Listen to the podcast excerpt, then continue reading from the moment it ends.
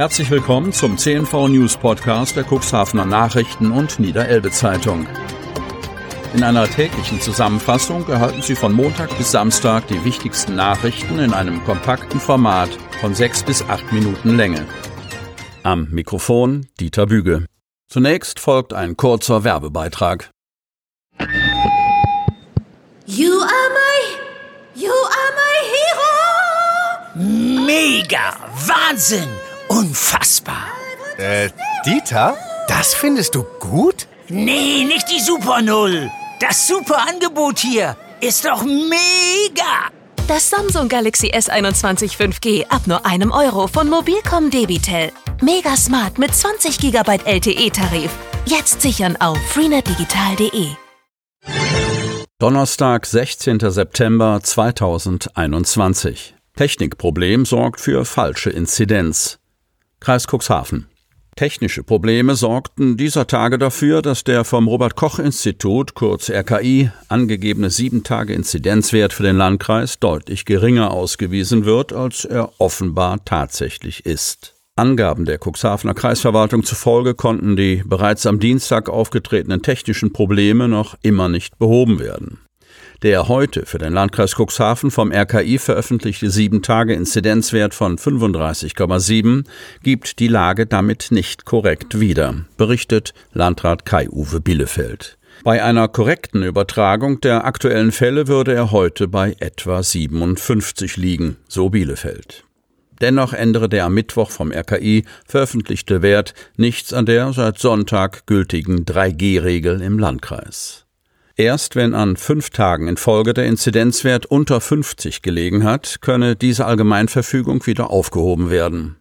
Davon gehe ich derzeit nicht aus, macht Bielefeld deutlich, da der landesweite Leitindikatorwert für die Intensivbettenbelegung heute mit 5,7 den dritten Tag in Folge über dem Grenzwert von 5,0 liegt, ist es sogar denkbar, dass bereits am Freitag eine Allgemeinverfügung für die Warnstufe 1 zu erlassen ist. Den Landkreisangaben zufolge wurden der Verwaltung 14 Corona-Neuinfektionen gemeldet. Sie verteilen sich wie folgt auf die Städte und Samtgemeinden im Landkreis. Börde-Lamstedt 4, Beverstedt 3, Geestland 2, Hagen im Bremischen, Hemmoor, Lockstedt, Cuxhaven, Worcester, Nordseeküste je eine. 21 Personen gelten hingegen als nicht mehr akut infiziert. Die Zahl der Todesfälle bleibt unverändert. Fährbetreiber erhoffen sich finanziellen Rückenwind. Cuxhaven. Heinrich Ahlers hofft auf Corona-Ausfallgeld und die Kohltage, das große Dietmarscher Volksvergnügen. Beides soll seiner Elbferry GmbH über die bald beginnende saure Gurkenzeit helfen, wenn die Urlauber wegbleiben und der Himmel über der Elbe von strahlend blau auf dauergrau wechselt. Bislang ist der Geschäftsführer der Fährlinie zwischen Cuxhaven und Brunsbüttel recht zufrieden mit den Einnahmen, vor allem dank der vielen Wohnmobilisten, die mitfahren. Doch die werden bald ausbleiben und dann kommen Herbst und Winter. Mit dem gerade veröffentlichten Winterfahrplan, einem Angebot zu den Dietmarscher Kohltagen und Personaleinsparungen, reagieren die Betreiber auf die bevorstehenden umsatzschwachen Monate. Derzeit läuft der Fährbetrieb noch rund. Mit den Zahlen für August und September ist alles zufrieden, was nicht zuletzt an den vielen Wohnmobilisten liegt, die die kleine Kreuzfahrt zwischen Niedersachsen und Schleswig-Holstein im Rahmen ihres Urlaubes zu schätzen wissen. 2200 Wohnmobile fuhren im August mit über die Elbe. Der September habe mit bisher 1000 Fahrzeugen ebenfalls bereits sehr stark angefangen, freut sich Ahlers. Bei unseren Wirtschaftlichkeitsberechnungen hatten wir nur mit der Hälfte gerechnet, ergänzt er. Dagegen sei man bei den Lkw mit nur 60 Prozent deutlich hinter den Erwartungen zurückgeblieben. Das liege wohl daran, dass die Speditionen das Routing ihrer Flotten sehr langfristig planen. Sehr gut angenommen wurde das Angebot von Radfahrern, die die Fähre über den Sommer sehr stark genutzt hätten. Doch auch die dürften wegbleiben, wenn sich die Sonne rar macht und bald ein kalter Nordwestwind über die Elbe weht. Darauf reagiert die Fährleitung mit dem Winterfahrplan. Der gilt vom 1. November bis zum 28. Februar. In diesem Zeitraum werden die Abfahrten je Seite von fünf auf vier Abfahrten an den Wochentagen und auf drei Abfahrten am Sonnabend und Sonntag reduziert. Wie die Elbferry GmbH die schwachen Wintermonate überstehen wird, wird auch davon abhängen, ob dem Unternehmen die einkalkulierte Corona-Hilfe zugestanden wird, obwohl es keine Referenzzahlen vom Vorjahr zum Vergleich gibt. Deshalb beschäftigt sich die Härtefallkommission mit dem Antrag der Elbferry GmbH. Leider schon seit Anfang Juli, ohne bisher zu einem Ergebnis gekommen zu sein, kritisiert Ahlers. Stimmzettelärger im Wahllokal. Cuxhaven. Bei der Kommunalwahl am vergangenen Sonntag ist es in einem Wahllokal zu einem Zwischenfall gekommen. Im Wahlbezirk 2 Feuerwehrgeräte aus Stickenbüttel sind am Nachmittag vorübergehend die Stimmzettel ausgegangen. Wählerinnen und Wähler mussten dadurch lange Wartezeiten in Kauf nehmen oder verließen das Wahllokal unverrichteter Dinge wieder. Das Wahlergebnis ist dennoch rechtmäßig.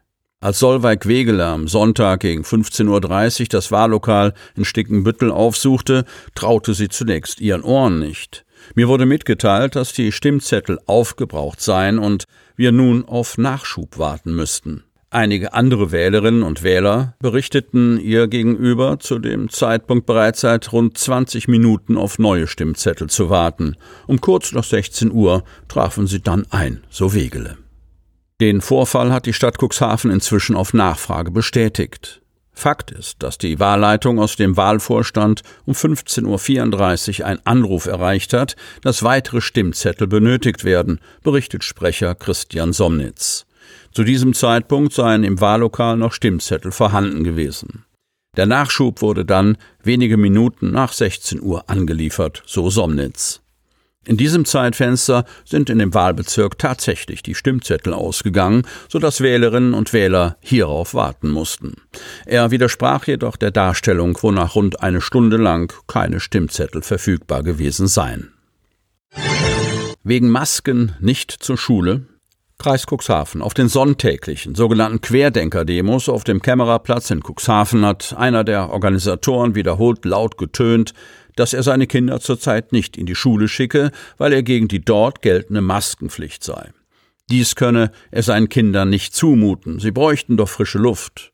Macht dieses Beispiel etwa Schule? Und wie sieht es überhaupt rechtlich aus? Grundsätzlich gilt mit Beginn des Schuljahres die Präsenzpflicht in der Schule, ich zitiere, von der sich vulnerable Schülerinnen und Schüler nur in bestimmten Ausnahmefällen mit entsprechendem Attest befreien lassen könnten. Zitat Ende, so Kreispressesprecherin Kirsten von der Lied und erklärt weiter, ohne diese Befreiung stellt das Fernbleiben vom Unterricht eine Schulpflichtverletzung dar. Maskenverweigerung sei an seiner Schule kein Thema, sagt Wolfgang Deutschmann, Rektor des Amandus Abendroth Gymnasiums in Cuxhaven. Das hat sich mittlerweile etabliert. Auch Dr. Marlis Reinke vom Gymnasium Otterndorf zeigt sich sehr froh über sehr einsichtige Schüler und Elternschaft. Unsere Schülerinnen und Schüler sind eher vorsichtig.